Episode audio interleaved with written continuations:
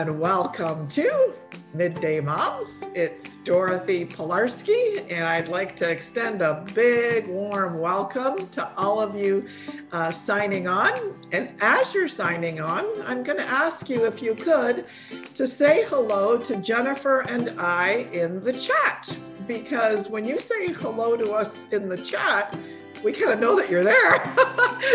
One of the uh, joys of uh, or challenges of hosting these sessions is that you know we don't really know if anyone's there whereas if you say hello to us in the chat then we can say oh hi bernice from bermuda or or alana from alaska or you know maria from mississauga please say hello to us in the chat um, it means a lot to us when you say hello to us in the chat so you know, don't be shy. We don't bite. um, so, a, a, big warm welcome to you. And uh, thank you so much for joining us today. I also wanted to just extend a big warm welcome to Jennifer. Uh, Jennifer, can you say hello to everybody and tell us a little bit about yourself?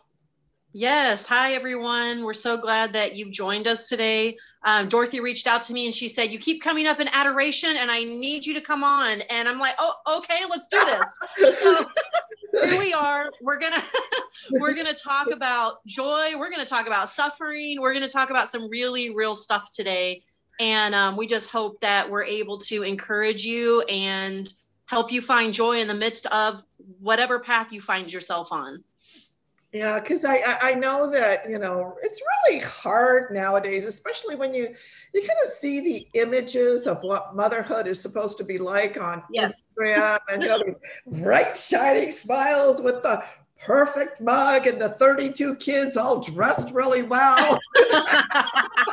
like, my life never looked like that. Um, yeah, no. So, so, we like getting kind of real here on Midday Moms. And uh, I don't have every aspect of uh, my life organized, and I never really have. I'm always kind of doing the juggle. I hope you're one of those juggling moms, and uh, a big warm welcome. Hey, Karen from Indiana, thank you for joining us. Elizabeth from Stony Creek, so happy that you're here. Carmela, uh, from Maple, St. Joseph the Worker. It's always great to have you. Lisa from Mississauga, Ellen from Annunciation. So just a big warm welcome to everybody here. It means the world to us that you're here because I have to tell you every week when we're planning one of these sessions is going to like, is anyone going to come? Is anyone benefiting from any of these sessions? So we're just really pumped that you're here. And um, some of you might be wondering, well, why are you here and how did you get here? I'd like to tell you a little bit more about myself. My name is Dorothy Pilarski, and uh, our ministry, CatholicMomsGroup.com, three words, CatholicMomsGroup.com. Uh, we work in partnership with the Archdiocese of Toronto, and we are on a mission to revive the vocation of motherhood. And we do that primarily by helping parishes start Catholic moms groups. We have helped over 50, 50 parishes start Catholic moms groups, and we'd love to help your parish. And with every Catholic Moms Group, we need a Mothers Group leaders. Uh, the Mothers Group leaders are uh, volunteers. And we have had so many moms on fire in our ministry and so many women talking about finally, I've met women that, um, you know, are like minded. It's just such a powerful, powerful, uh, powerful tool having a Catholic moms group you know, I was heavily involved in the corporate sector, delivering seminars internationally, Australia, New Zealand, yeah, you name it, I delivered it.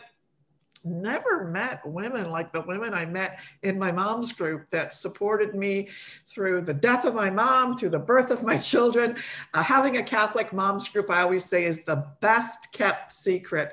Uh, so I would like to share with you just a short ministry video so you know a little bit about us and be patient with me as I share the screen because I always mess it up. Uh, but uh, who knows, might be a miracle today. Um, oh, it is actually a miracle. There you go. So, if you're interested in uh, starting a moms group, visit the website CatholicMomsGroup.com and then click click on the link "Learn More." It'll take you to this website.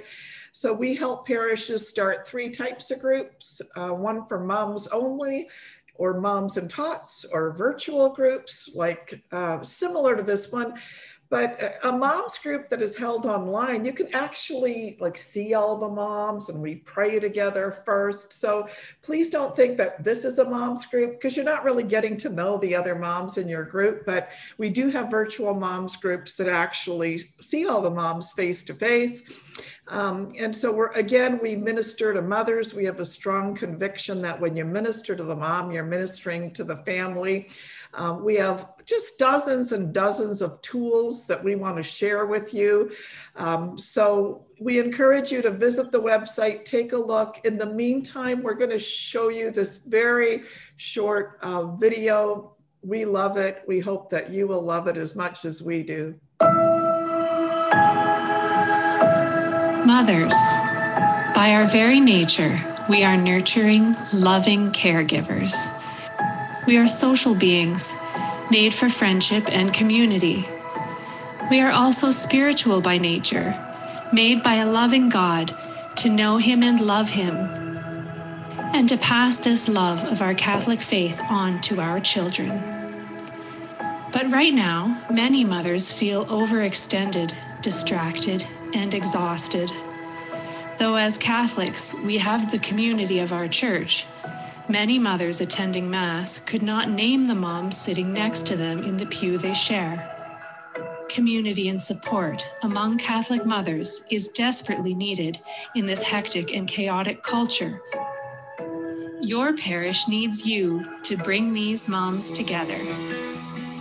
Hi, my name is Dorothy Pilarski. I'm the founder of Catholic Moms Group. We at Catholic Moms Group are on a mission to revive the vocation of motherhood. We exist to bring together like minded, faith filled mothers who crave community and are focused on spiritual growth, Catholic teaching, and fellowship. Can you imagine a thriving, engaged mothers group at your parish? a group of moms in love with their Catholic faith, ready to serve other mothers no matter what stage of motherhood they're at.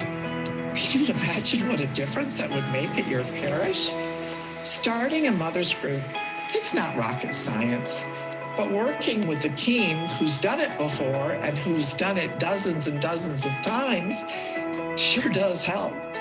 The Catholic Moms Group membership site is an online community that offers training, resources, and dozens of tools for parishes to help them start a mother's group quickly and efficiently. We're here to provide you with a clear path to launching a Catholic Moms Group at your parish. All of our materials are 100% Catholic. We have clearly laid out meetup plans for both moms groups and toddler groups. We are obedient to the magisterium of the Catholic Church. We have created dozens of tools that are going to save you time and energy. And besides that, we love our Blessed Mother. We constantly turn to her for her intercession. You can make a huge impact in your parish, so join us. We are revolutionizing the way parishes start mothers groups by providing parishes with a Catholic Mothers Group starter kit and by nourishing and training a community of Catholic Mothers Group leaders across the world. It's time to start a mothers group at your parish. Join us today.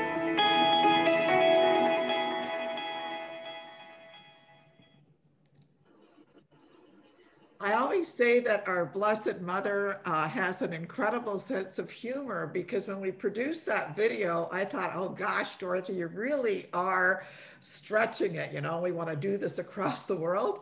Well, where was our very, very first member when we launched the membership site?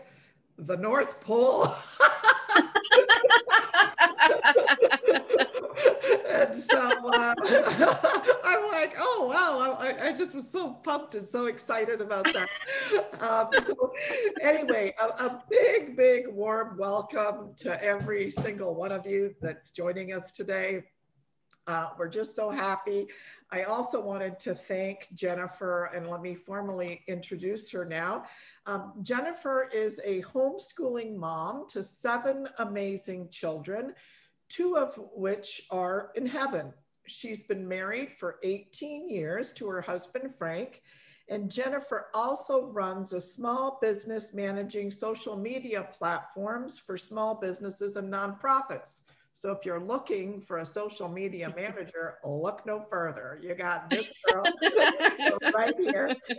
Um, Jennifer and Frank founded a ministry after the death of their daughter, Magdalene Therese, called Joyful Like Maggie. They're working to create a community of hope, focusing on the joy that is available to them in the midst of deep suffering.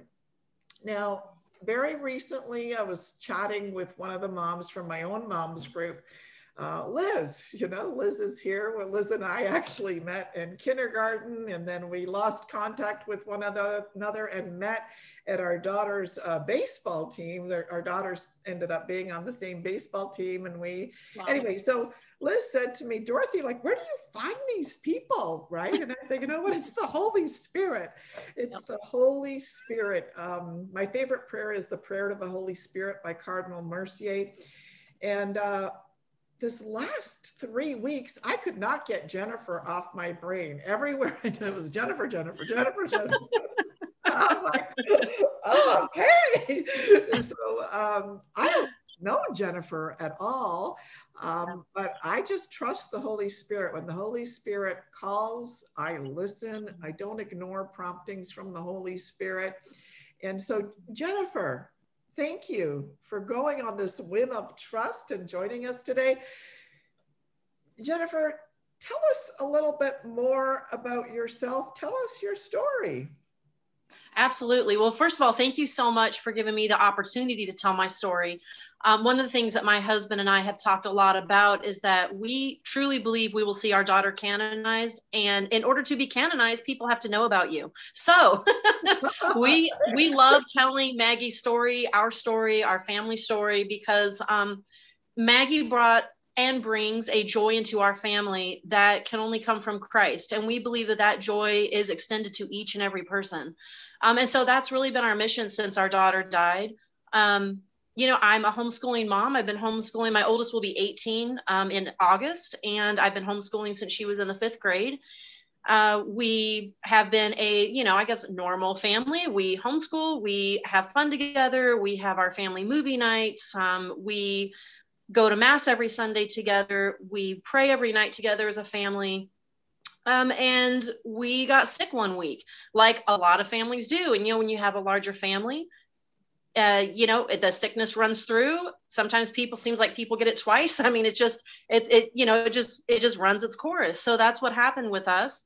And um, this was um, the end of april uh, this many- was april 2018 2018 in April, at the end of April. So my um, now four year old, or yeah, she's four years old. I, I also can't remember my children's ages. I have a very bad memory. Um, but uh, my well, my I have something in common then because I'm exactly yes. like how old am I? I forget. exactly, no clue. People always ask me how old are your kids. I'm like I have no idea. Ask them. it's terrible. I've got to sit there and think and calculate in my brain. Anyway, so my my then youngest was um, was only a year old and uh, maybe almost a year and a half, and she came down with a fever late one night, and we all got sick. Well, Maggie, who was 10 years old at the time, Magdalene Therese is her full name, um, she got sick the same morning that my oldest daughter got sick.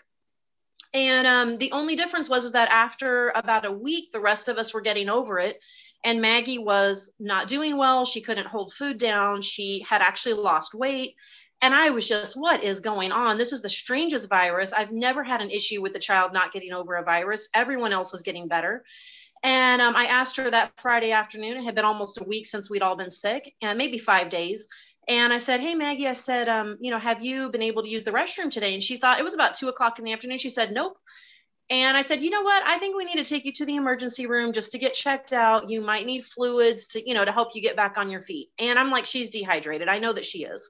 So I take her to the emergency room. They talk to us. The doctor tells me, oh, don't worry about it, mom. Sometimes when a virus hits the home, we just need a little extra help. They actually did not have to rehydrate her. They just made sure that she was able to hold stuff down and sent her home with a popsicle and said she should be fine in a few days um, and gave us some nausea medication.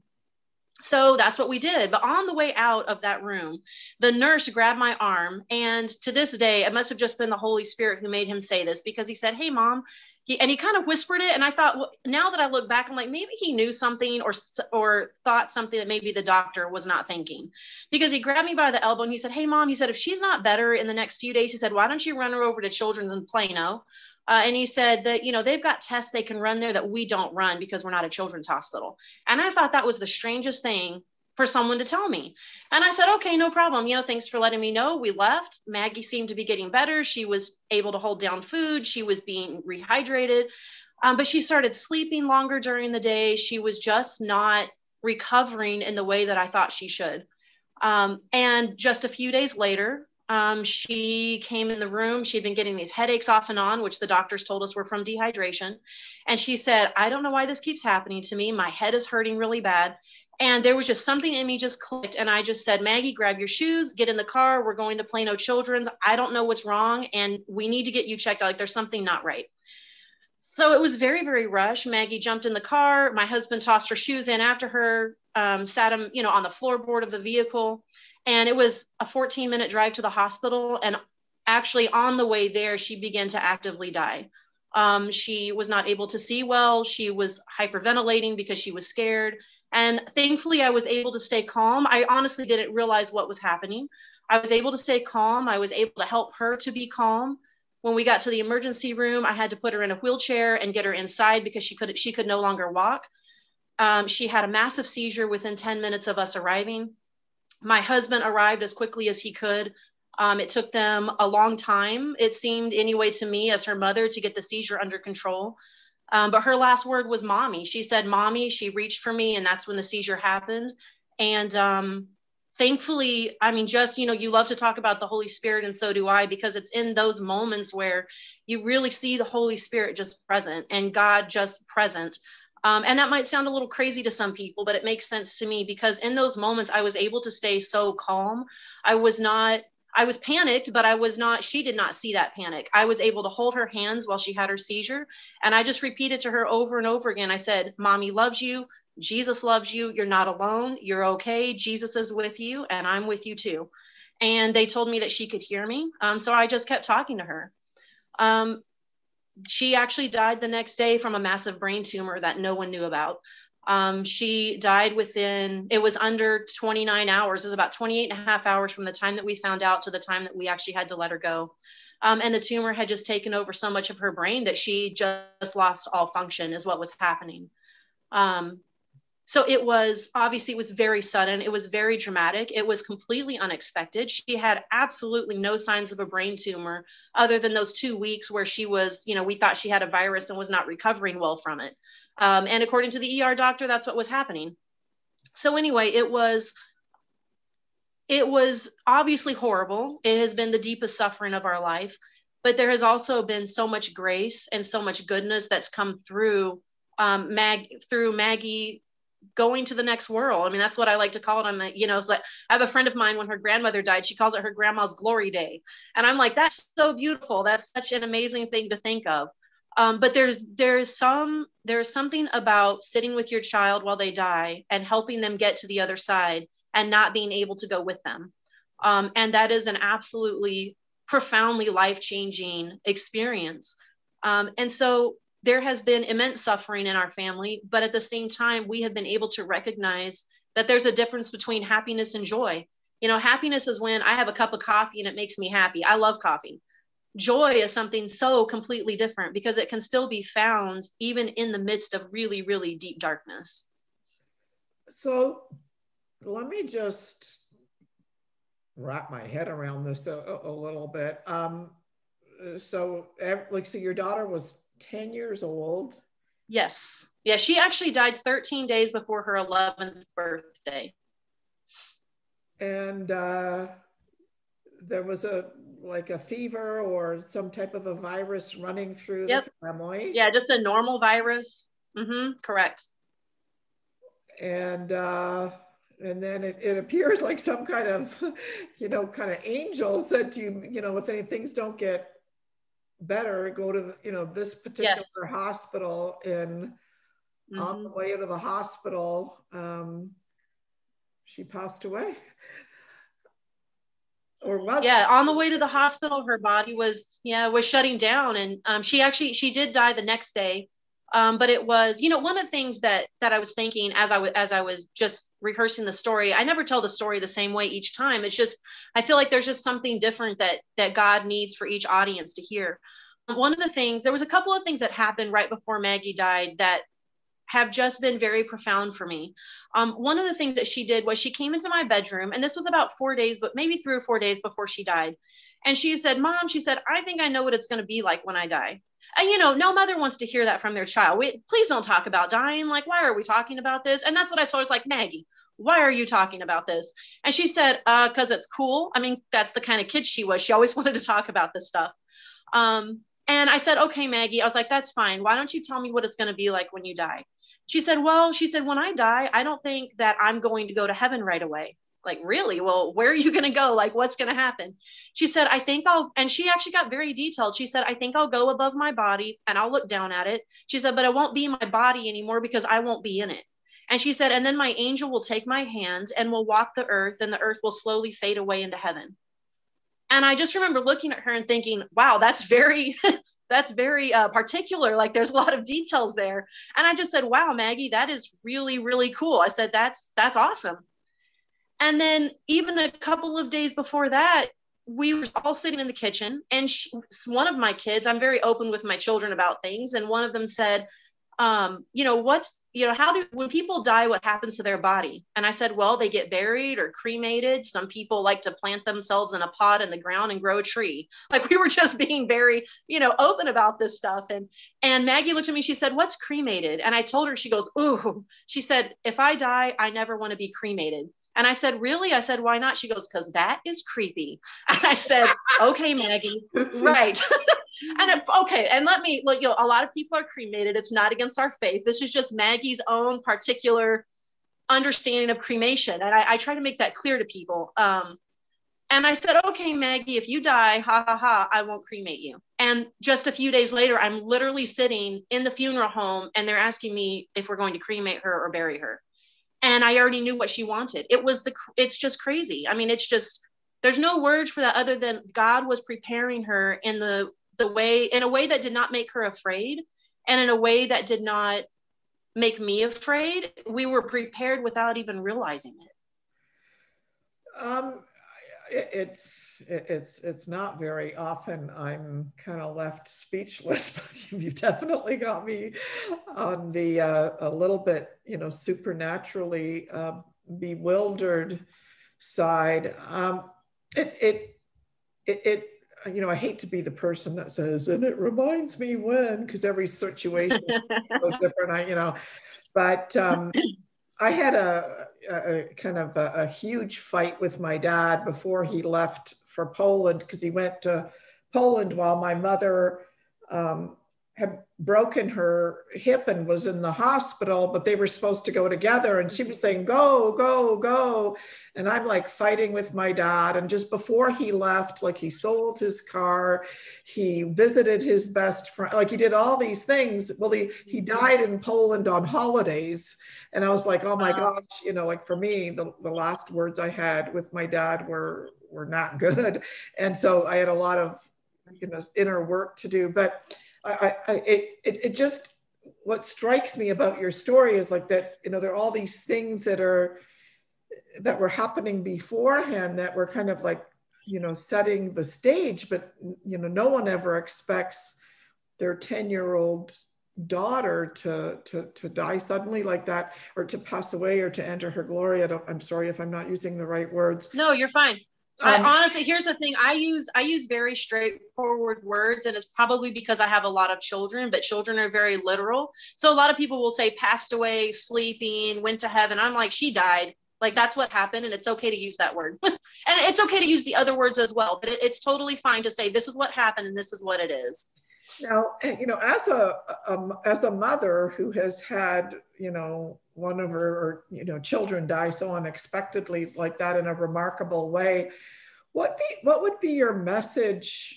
Like I always say, if you could stand on top of the world and talk to all mothers, you're not going to be obviously standing on top of the world, but if there's one message that you could get out to mothers based on your experience, what would be some of the things that you would say? Oh, that's such a, I think that's such a powerful question. Honestly, the very, very first thing that immediately pops into my mind is that one of the things that lost moms hear all the time is you're so strong. You're so strong. I could never do that. You're so strong.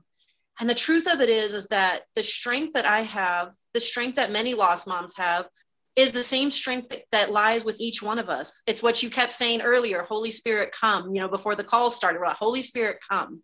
And that same strength, the strength within me is the Holy Spirit, and He resides within each one of us.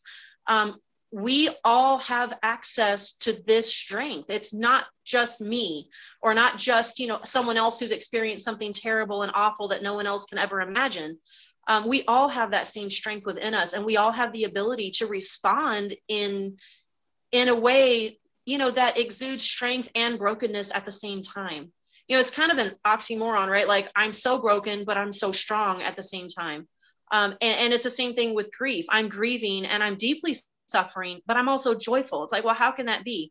It's called the Holy Spirit. You know, the truth of it is, is that God was present in that room. I have, you know, I was talking to a friend of mine who is an atheist, and she said, I wish I could have that kind of faith. And I said, it's available to you. This is not my faith. This is, I said, this is a faith, an ancient faith that has been passed down from the ancient fathers, the ancient men and women of old who died in the arenas. And and passed that faith on to us. They died in terrible ways. They watched their children die.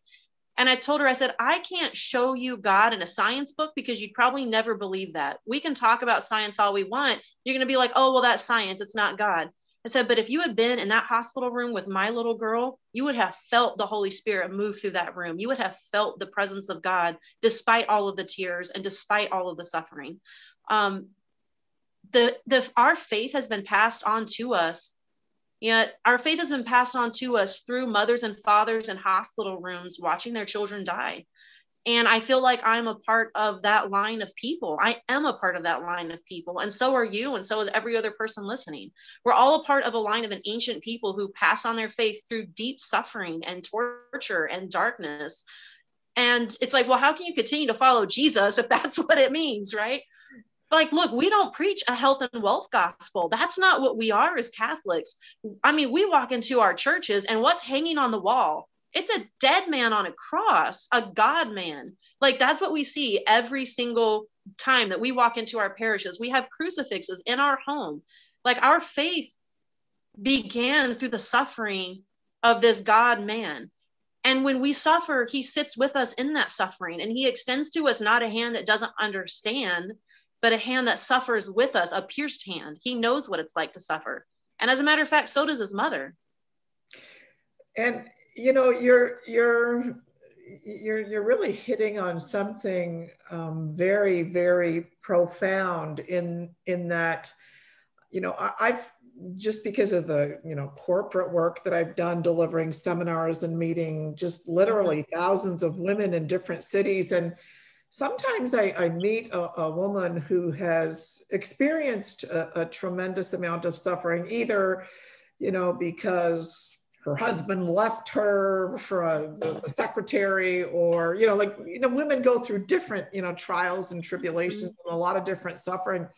Or you know or sometimes the husband has passed away and sometimes it's safe for people to unload themselves to you know a seminar leader that they're never going to mm-hmm. see again you know so right exactly yes I, heard, she won't tell anybody oh my god wait this is a customer service seminar why are you coming up me or this is a team building seminar right but sometimes you know women after a seminar would come and, and share with me mm-hmm. um, some of their suffering and the, the one thing that is remarkable is that you know some women okay their husband dies or cheats on them or you know so, something just terrible terrible happens.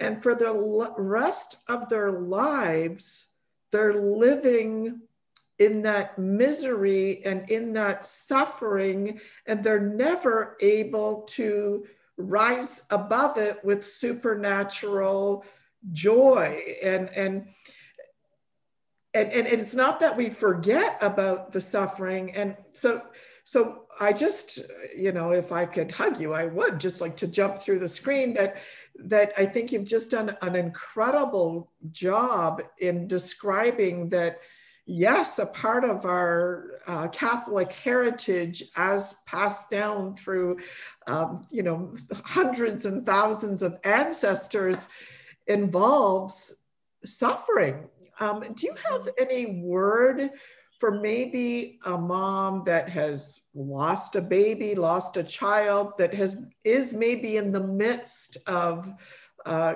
still grieving, but she's still grieving 20 years later. You know, like sometimes that really breaks my heart. And and not that we, not that we, not that we don't, I don't think we ever stop grieving you know someone that we love if i if i start thinking and talking about my mom i I still start cry- I still start crying. I'm not saying that we shouldn't stop grieving, but I'm talking about that kind of morbid suffering, the, the woman that kind of looks like she's living under the t- foot of the cross 24/7 even though the suffering happened 10 years ago. Do you know what I mean? Do, do you have any words for uh, women like that that haven't been able to get a glimpse of joy and haven't been healed? Do you have any thoughts for her? Yeah, yeah, absolutely. So the very first thing that that I would say is that healing is a process, and healing does not mean what we think it means um, in our society today. So oftentimes we talk about being healed from an illness or healed. You know, we have a surgery and we're healed. Um, when you grieve especially the loss of a child uh, there's actually there's actually been scientific work done on this that the loss of a child actually devastates a family even more than the loss of a spouse which is very very interesting. And it's not to compare losses at all. I don't agree with comparing losses or oh mine's worse than yours. I don't like that but the losses are very different. And for a mother to lose her child and for that child to be taken away from her, um, I, I had a miscarriage a year after Maggie died, and it was it is still a grief for me. It is still a very deep loss and a very deep suffering, but it's very very different than losing a 10 year old child who's acclimated to the family and that the family knows. Um, I'm probably the only one who really truly grieves Regina and somehow I have to be okay with that because it's just very different and no one else knew her. Only I knew her um, in the best way that I could. Um, so all that to say, it grief and healing this is a journey. There it's not an end. There will there is no end to grief until we are in heaven and we meet christ and we meet our children again. Um, this grief will never end for me. However i think that there is a difference between always grieving and then being stagnant in my grief um, and I have days where I'm stagnant. Let me, let's be honest about it. I have days where that dark cloud of depression comes over me and days where I don't want to get up and days where I don't want to push forward. Um, and I've had people say, oh, well, you know, you need to move on. And it's like, yeah, but actually, we don't move on. We move forward. I had a friend of mine, not even a friend of mine, actually, it was a, a friend's mother who wrote me a letter just a few days after Maggie died. So I read it about a week and a half after Maggie died. And she had lost her sister when her, her sister died when her sister was nine years old. So they were little children when it happened. And she said, I want you to know something. She said, I want you to know that Maggie is more in your future than she ever was in your past. And that's what we have to remember about our little ones. Um, yes there is no church teaching that says that all miscarried babies go straight to heaven. But what the church does teach is that we absolutely have hope. We absolutely can trust in god. We can rely on his love and his promises and i have another type of relationship with maggie right now and that i think that's the hardest part for grieving mothers is we have to learn how to have a new type of relationship with our child. Um, when our children die and go to heaven they're still very much alive. They're still very much active in the world. This is how we have saints right? I mean they are there praying. They are working miracles on earth. And um, it's okay to build that relationship with them in that way um, to ask them to pray for us to add them to your litany of saints and the healing it, it, it doesn't happen over for some of us it does take I can't hear you. You're freezing up.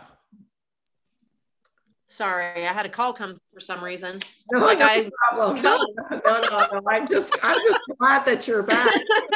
yeah, the, the truth of it is that healing is a very, very long process, and it does not look like what the world tells us it looks like. You will always suffer because your child died. Somehow we have to reconcile that and be okay with it and find a way to use that suffering for something good. We have it's like one guy told me he his little girl was killed a year ago. She was only 16 months old. He said he was crying and he said i have to have a mission. I have to have a mission. I have to have a reason.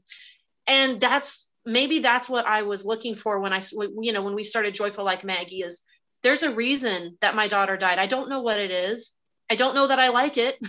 I don't know that i agree with god over it but i'm here and i'm ready for the journey and i'm going to push forward and that's the thing. It's like if you're mad at God, a lot of people think it's like, and I think that's one of the things when we are stagnant in our grief, it's because we're angry or maybe there's some other emotion that we don't feel able to overcome. Anger is not a sin. It's absolutely not a sin. Anger is an emotion that God allowed in our brains because that's how we um, begin to cope and manage with things. What matters is the outworking of that anger and what we do with it. Like I tell my kids, it's okay to be mad at your sister. It's not okay to hit her. it's not okay to say cruel words or unkind things, right? But it's not the anger itself that's wrong. Um, so, you know, I actually just had, I even posted about on my Facebook a couple days ago. I was sitting on the on the floor in the room with my children. Their ages um, four, seven, and ten, and they were one, four, and seven when Maggie died. So they were very, very little. Well, my son, who was four when Maggie died, he's almost eight. He'll be eight this year he told me, he said, I said, is there anything that you'd like to talk about? And he said, yeah, he said, sometimes I feel angry with God. And I said, and at first, you know, the, the response of a mother is, can often be, it's like, oh, well, here's the solution to that problem. Well, and I decided to take a different approach. I decided to ask him some questions. And I said, I said, well, buddy, I said, um, how does that, how does it make you feel to know that you're angry at God sometimes? And he said, it makes me feel a little bit guilty. And I said, okay. I said, Why are you angry with God? And he said, Because God could have already defeated sin and the devil and put the devil in hell and he could have saved Maggie. And I said, That's true. And I said, And that makes you angry with God? He said, Yes. And I said, Let me ask you something. I said, If a good friend of yours came to you and sat down with you and said, Leo, I am really upset with you and it makes me angry that you did this or did that. I said, What would you say to your friend? Would you be upset with them? He said, No, it's okay for them to tell me that. I said, Is God your friend? He said, Yes. And I said, Then how much more does God love you the way you love your friends? I said, And God wants you to tell him how you feel. And he goes, Oh, that's a great question. right? But some a lot of times us adults we need to hear this, right? We need to hear like God is our friend. It may not feel like it because we're upset with whatever situation where it doesn't have to be child loss. It can be anything. It could be I'm just stressed out or I have postpartum depression, or I lost a baby in miscarriage, or my 30 year old son died, or whatever it is, we all have suffering in our lives. And God meets us exactly where we are, sits down with us, and expects us to talk to Him and tell Him how we feel. Because guess what? It's not a surprise, right? Somebody told me that they're like, it's not a surprise. God already knows how you feel. But there's something healing and freeing about sitting down and telling God, and I have said this to God exact word for word you hurt me you i feel so hurt by you. You could have saved my child and you chose not to do that. And i don't understand it. I, I don't get it. But i'm i'm here and i'm listening and i'm willing to learn and i'm willing to walk this path that you've placed before me. I don't think that god killed my child but god could have saved my child. And for whatever reason he chose not to do that in the physical sense. In the spiritual sense a great miracle happened and she's in heaven. And isn't that where we're all supposed to be trying to get our children and our families right? That's our job as moms now, um, I, have I've never had the opportunity to to meet Maggie, and tell us a little bit about her so that we, you know, yeah. we, can, we can say hello to her. Absolutely. Yeah. So Maggie, long black hair, big brown eyes. Um, she was super shy as a little girl, never wanted to say hi to people, which was okay. I try not to force my kids to do that. Um, never wanted to say hi, never wanted to talk to people, wanted to be a nun, maybe a hairstylist, wasn't really sure. Um, of course, we try to push her towards nun. encourage her, encourage her, not push. um, but you know, it was interesting with Maggie. She was she had these ideas of what she wanted to be. She was very good at math. She absolutely loved science and astronomy. She loved birds. She would sit out in the yard and I would hear her talking. And she would come inside when she was about eight or nine years old. And I'd say, What are you doing, Maggie? She said, Oh, I'm just out in the yard talking to the birds. I'm like, Oh, okay. Do they actually understand you? She's like, I think so. Mm-hmm. And now I'm like, maybe she actually was talking to the birds. I don't know. Maybe that mm-hmm. really did happen. Um, but she was just so joy filled. Uh, she always was from the time that she was born. Um, and she was the one who always wanted to start the family dance offs. She always reminded us about family movie night. She always wanted to go places with the family. Um, and she was the one who, honestly, now that we look back, she really brought our family together and tied us together in a way that none of the other children could have, um, just because of the type of person that she was and is. Um, she loved her friends. She loved to um, scooter. She would always scooter down the street with her friends.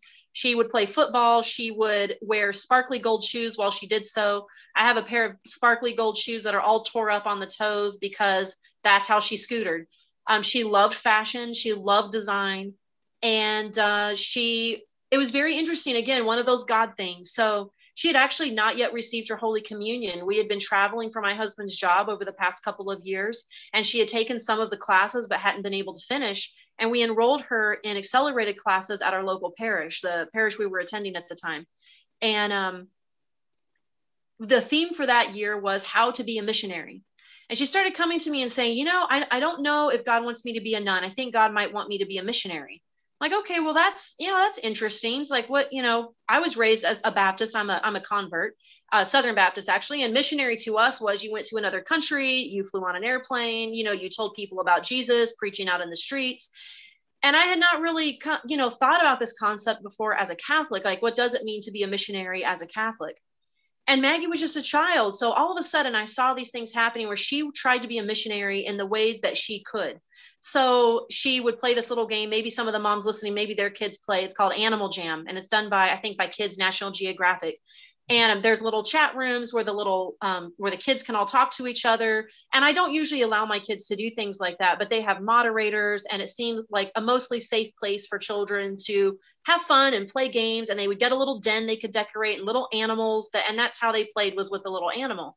So Maggie one time she came she's like um she said so I went out into the they had like this little town square where all the kids were like all the animals. And she said I told them anybody who wants to know about God come back to my den. And she's like and people actually followed me and I got to talk to them about God. And I'm like wow that's so cool. Like you're being a missionary and you didn't even have to go anywhere. But yeah. that was that was what she wanted. She started saying these things about being a missionary. And all of a sudden, I, you know, after she died, I thought about it a lot and I realized she was never set on what she wanted to be when she grew up. Like some children, you know, they say, I want to be this, and they're very set on it. Maggie never was. Um, I would say being a nun was probably the very first thing that, you know, that she ever talked about. And that was the one that stuck around the longest. But right before she died, it was, I want to be a missionary. So, and the the interesting thing is that she was named after Saint Therese of Lisieux. That's her middle name. So her name's Magdalene Therese. And Therese of Lisieux was very similar to Maggie, very joy filled, but very quiet, um, would stick to herself. And she wanted to be a warrior and she wanted to be a missionary. And when she realized that she was going to die, she knew that her mission field would be from heaven. And so I really feel that that's what Maggie's doing, that Mag- Maggie has a mission on earth to fulfill. And I believe that it's spreading the joy of Christ so that people can see that. Yeah, because that was actually the one question that I, I, I still wanted to ask you when you're you're you know you're you're entering quite naturally into it that you that you said that you and your um, husband feel that you know she's going to be canonized a, a saint and that's a that's a remarkable proclamation of a. Of I hope I'm still alive when it happens. yeah. I don't want it to be like 500 years like Saint Joan. um, can you can you tell me a little bit more about why you think your daughter is going to be canonized yeah. saint? Like, I just love your confidence. Yeah, well, you know, besides she's really awesome. No, yeah, no, I think that's a very valid question. So, um, I think even just the it was very interesting because even the way that she died, so just the things that happened before she died, we had her talking about not wanting to be cremated. We had her talking about what it would be like when she died. The other thing that happened, um, oh, my mind just drew a blank. Oh my goodness. This is one of the things that any grieving mothers will know. You're talking and you've got this great thought, and all of a sudden it's gone. So yeah. uh, let me think here. It was Oh, that was the other thing I was going to say. She she would come to me and she she told me she had a playlist on Amazon Music, and at the very top of the playlist, um, there were two songs. One was Lecrae, which he's a Christian rap artist, um, and it was "Tell the World" is the name of the song. And the lyrics to the song go something like this: "Say it's he says I want to be a billboard. I want to tell the world." about God. Like he's saying, I want to be this sign that people see. That was one of Maggie's favorite songs. So we actually played rap music at her not at her funeral, not in the church, but at her reception. Um, and then the other song was Matt Maher's Lord, I Need You. Well, the two weeks before she died, I would hear her in the other room singing it. And she came up to me and she said, Mom, she said, every time I sing that song, it makes my headache go away and it makes me feel better. And um, that was actually the song that I sang to her a- after her seizure. I sang it to her, I don't know how many times over the day and a half that we were in the hospital with her. And then even just the way that she died, the things that happened in the hospital room, um, you know, after she died, my one year old was in the room with us and I could hear her crying. I told my husband she can't be in here. So my father in law actually grabbed the one year old and rushed her out. And um, uh, some friends of ours saying, Lord, I need you to Maggie as she died. And it was a very, very peaceful passing it, she was in a coma. I mean, they had, you know, they had sedated her just to make sure that she didn't feel anything when she left. Um, but after I, after she died, there was just this calm that came over the room, just this very, I just remember feeling like it was just peaceful coolness. I don't know how to describe it. There was just this coolness in the air, and it was very peaceful and very calm after the drama of death. I got up to find my one year old who I knew was crying. She hated to be with other people. So I left the room to immediately find her. And after I left, my husband was standing at the bedside and he just, he looked at everybody in the room and he said, The devil waves a gun that has no bullets. He has no victory here today. And I just felt like that was just such a profound thing to say in that moment to think those thoughts and to speak those words. And then he just turned to our daughter and he started repeating the words, holy, holy, holy, holy, holy, holy. And that's what he said until everyone in the room was joining in with him. Wow. And the truth of it is, is that God was God was so present and God has been so present since those moments. Um, and God did so much to prepare us for that. But yeah. Maggie, even after her death, has been there have been miracles that have happened in her name. Um, I don't know that any of them will be able to be used for her canonization because the rules are really strict. but all of her miracles have had to do with babies so far, unborn babies. So do you? Um, and the very interesting. Oh, go ahead. I was going to ask you, like, you know, let's pretend some of the moms here today may want to, um, you know, pray to your daughter, asking for her intercession. Yeah do you have a prayer that you have that we can pray in turning to her or have you have you done so it? my my husband actually actually leading up to the third year anniversary of her death my husband actually wrote a novena for her um, that is posted on Facebook, but it's posted in post. So my goal is actually to take that, and I can do that hopefully sometime this week. Um, I've actually never been asked for that before, um, but I need to take that and put it into a PDF file and pop it onto our website so that people can download it. So it's a nine day novena, and um, it is obviously asking Maggie to intercede for whatever your request might be. Um, the requests that I've seen fulfilled by Maggie, um, there have been people who have come back to the faith after being gone for over a decade. Um, there are people who hadn't talked to God in 20 years and all of a sudden are talking to God again. Um, there are mothers who, you know, whose children were supposed to die in the womb and they did not die with her intercession. Um, there were twins, and one was not supposed to make it and made it and is actually named after Maggie. Um, I mean, there have just been they and they've all been almost all of the miracles have had to do with babies. And, and what I, what I find so very interesting about that, um, you know, every saint's known for something, right? You've got lost things, you've got cancer, you've got, and I thought, well, you know, she'll be the patron saint of brain tumors. That's what, you know, that's what I figured. So far, I mean, it's not that she's not praying for people with brain tumors, but those are not the miracles that I'm seeing coming out um, of the prayers with her. I see things that are more like missionary, so people coming back to the faith, and I see things that have to do with babies, mostly unborn babies. Um, a close uh, not even a friend of mine. She was um, the assistant midwife when I had my my fifth child. She out of the blue messaged me and said, "So I had this dream that Maggie brought this baby to me," and I'm like, "Wow!" And she said, "Yeah, that was the whole dream." And it turned out that was actually the right day for her to conceive. And six weeks later, she calls me. She's like, "I'm pregnant." And so it's just things like that that we see being fulfilled when people, she's not even Catholic. She was not asking Maggie to pray for her, but Maggie came to her in a dream and told her and handed her a baby. And that was it. Um, now, are you, and are, Maggie, are you keeping track of all these things? Like, are you keeping track? We are, yes. Yeah, yeah, because yep, that- absolutely. So if people, if you ask Maggie to pray for you and you do receive a miracle, please email me or yeah. message me on Facebook, whatever. But I just have a document. I'm just putting them all into. yeah. So uh, what's the name of your website if people want to get in touch with you again? I'm sorry, you, you mentioned it a couple of times. What is it? So it's joyfullikemaggie.com. So uh, for everyone here, joyfullikemaggie.com. Now, yes there's there's just something remarkable about you you know and something very remarkable about you and your family. Like you know you're saying that you you pray together every day that you're a, a convert to the faith that you have these very very candid conversations with you know each of your children. The very fact that maggie um, said that she wanted to become a nun and that she wanted to become a missionary.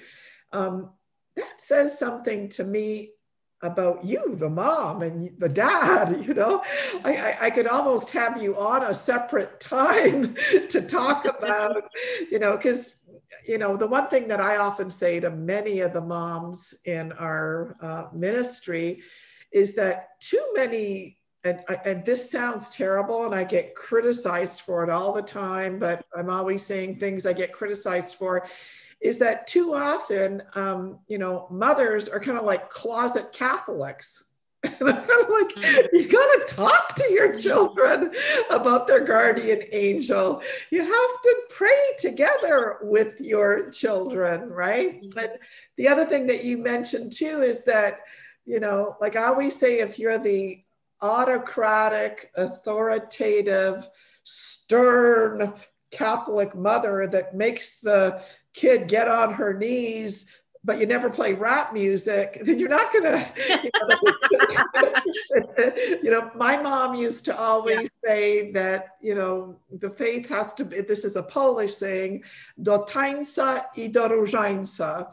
To dance and to pray the rosary right? Like that that combination of passing down the faith that involves both joy and prayer you know? Like if there's no joy and there's no formation and it's just stern autocratic condemning catholic you're never going to turn anyone on to the catholic faith. Exactly. Now um, jennifer what might be some of the just for the for the for our moms that are listening today, do you have any sort of um, concrete either tips or books or like takeaways for the moms that are listening that hey mom if you find yourself in this situation you know um, you know I, I, you've mentioned quite a few times um, adoration and uh, you know it's I, I say this very carefully because this is one of the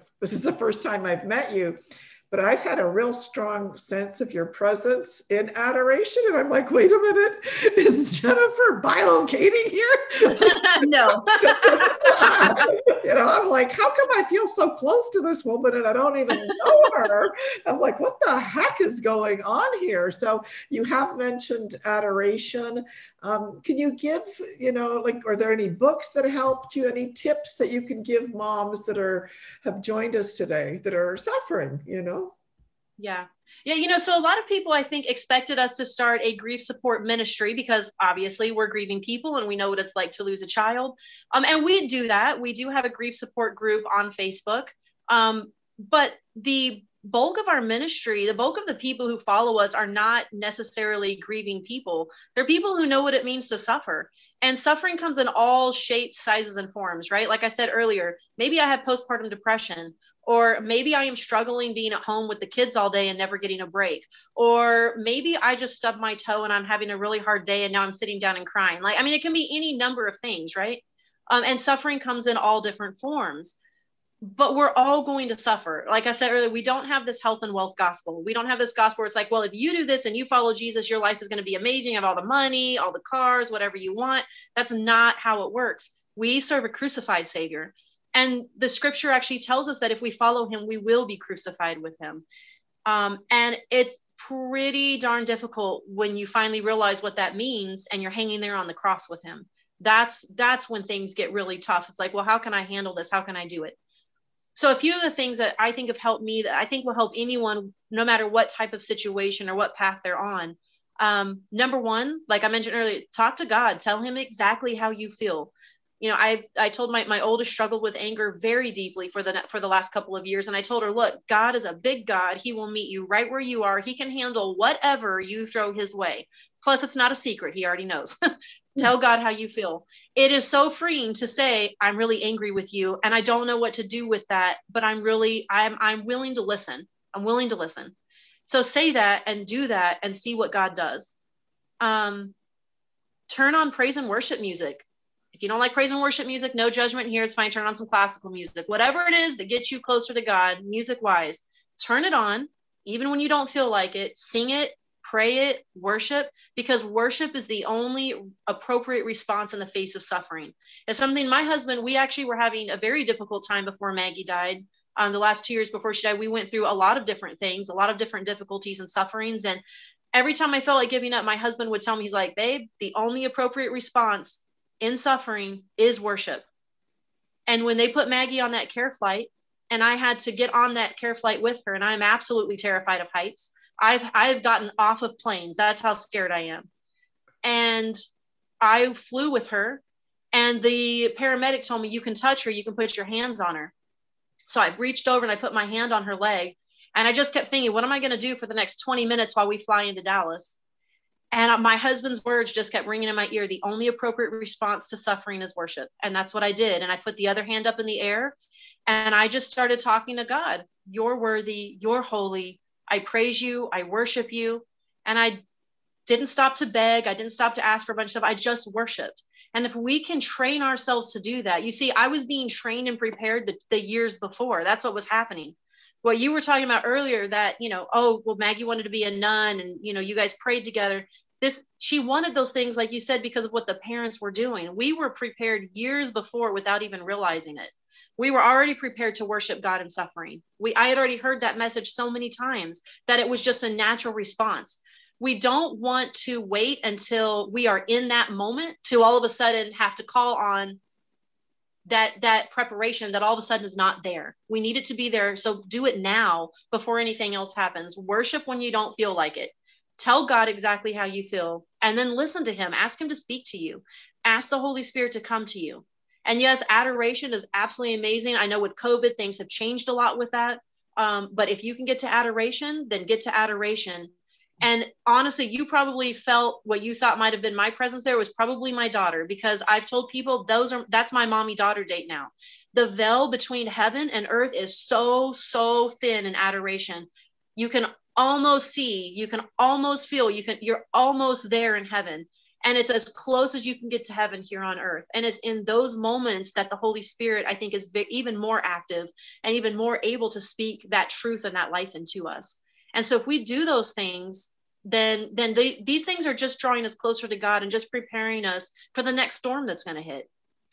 Yeah, I'm not sure if, uh, you know, and um, having been a, a, Baptist, you might be uh, familiar with it. Because one book that really kind of blew me away, it wasn't a, a Catholic book, but at the same time, very, very powerful, was The Power of Praise. Have you have you heard of that book, The Power of Praise? Who, who's the author? I can't remember because it was so many years. It sounds ago. it sounds familiar, yeah, but yeah. you know, I mean, I, I converted in 2001, so it's been a little while.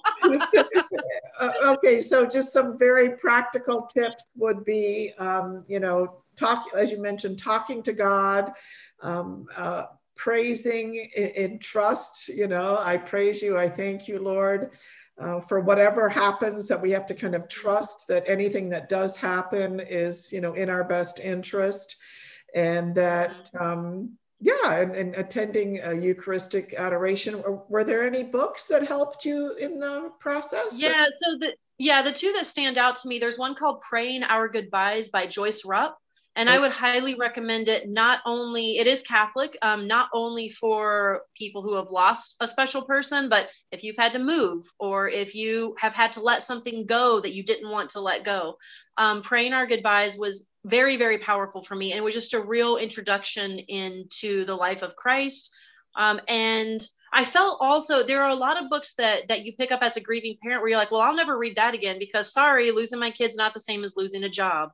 Um, but she did a very very good job balancing those things. So I think that anyone who has had to say any kind of goodbye, um, and she calls it the especially with death, she calls it the the goodbye. Uh, how does she call it? The hello goodbye hello pattern. And so when we die, when we're born, we say hello. When we die, we say goodbye, and then we go right into the next hello. And um, that was something that was very, very comforting to me, thinking about, especially about loss and death, and the fact that we all have to face it one day. Um, the other book that was really that was really good, and it's religious. It's not Catholic. Um, I don't even know that it's Christian. It has quotes from all sorts of different um, people and even different religions in it. Um, but it was actually a very, very good book. It's called Healing from Loss, and it's written by Martha Hickman. Um, she wrote she wrote several books after her 16 year old daughter was killed in a horseback riding accident. Um, and so this was it's very very simple to read, especially if you're early in loss where there's not much you can do. I couldn't even remember to drink water, um, so I couldn't actually do a lot of reading or a lot of study or anything like that. Um, but it's a very good book because it is like devotional style. So there's a little quote and a little paragraph for each date. It's very simple but very profound at the same time. Thank you. Now, there are a couple of people here that have just said a few things in the chat, so I wanted to. Um, so Lucy Pignatello says, Jennifer, we're so sorry for your loss. You speak so beautifully, and may the Lord always watch over you and your family. Uh, Regina Gardinsky, uh, it's not forgetting about the grief, it's accepting God's will without understanding the why we still remember uh, but accept it. And then someone here is saying, I desperately need a prayer for my 26 year old daughter's healing of mind, body, and soul. So, Donna, please know that we'll be uh, praying for you. Uh, just before I kind of wrap up and, you know, do the official thank you and goodbye, uh, I, I, wanted to touch base with you know those of you sitting joining us today. If you have any questions, um, please you know put them in the chat uh, right now. And uh, but I don't know about you guys, but I, I'm just so completely inspired and edified. You know the you know you're a homeschooling mom there's just the, the faith and the joy in your family is just you know so evident and um, with a powerhouse like you on the planet Earth, I don't think I don't think Maggie has any choice. She's going to have to become a canonizing. yeah, the next stop is the Pope. So from your podcast to the Holy Father. so, uh, so thank you. Um, I'm going to ask those of you that have joined us today. Uh, if you can, I, I am going to ask that you pray uh, a, a, rosary specifically for Jennifer for continued strength. And, um, and if you could pray for her children, because I'm sure, you know, Maggie's passing, Maggie's transition, you know, it had a, a sort of a ripple effect on the entire family. So uh, please know that I'll, I'll definitely pray a rosary for your family today. And uh, Karen Brockman is saying that she's going to pray a rosary for your family today. So uh, we've got um, Jennifer, you're so inspiring from Mary and Lee and Ajax. So you are, you know, you're you've definitely inspired all of us. Want to thank you for being as generous as you have been with your time, because I know when you're a homeschooling mom, you know, every moment is yes. precious. So, oh, my kids love it. They're like, "Ooh, do we get to watch a movie?" I'm like, "Yes, you do." Quietly in the other room. so, uh, thank you so much for for for joining us today. Thank you. Uh, if there's anything our ministry can do at ever ever at any point to help you, you know, thank let you. me know. I'll make sure. Uh, if there are any developments, or maybe if you've got that PDF at one point ready. Yeah. Uh, maybe you know I can distribute it um, through our ministry. So please, please, please, I'm inviting all of you to visit um, her website. It, it's like, again joyfully, joyful like Maggie uh. .com. And if you're looking for a social media manager, right here, I'm actually kind of praying that we could hire you at one point. That'd be awesome. Anyway, I always like to end off with you know, this is going to show my age, a bit of a song.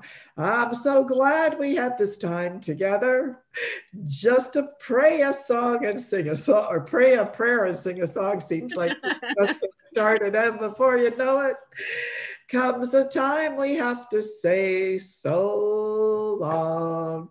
Oh, there's uh, one more comment here before we end. Jennifer, I'm really sorry for your loss. Maggie will be in my prayers for sure. And thank you so much for speaking so openly and drawing us close to God. I really believe that God prepares us and strengthens us for our crosses.